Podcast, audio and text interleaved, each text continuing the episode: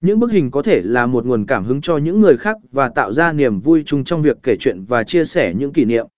Với sự phát triển của công nghệ, chúng ta có thể dễ dàng chia sẻ những bức hình này trên mạng xã hội và cho phép mọi người từ khắp nơi trên thế giới cùng khám phá và tham gia vào những kỷ niệm đáng nhớ.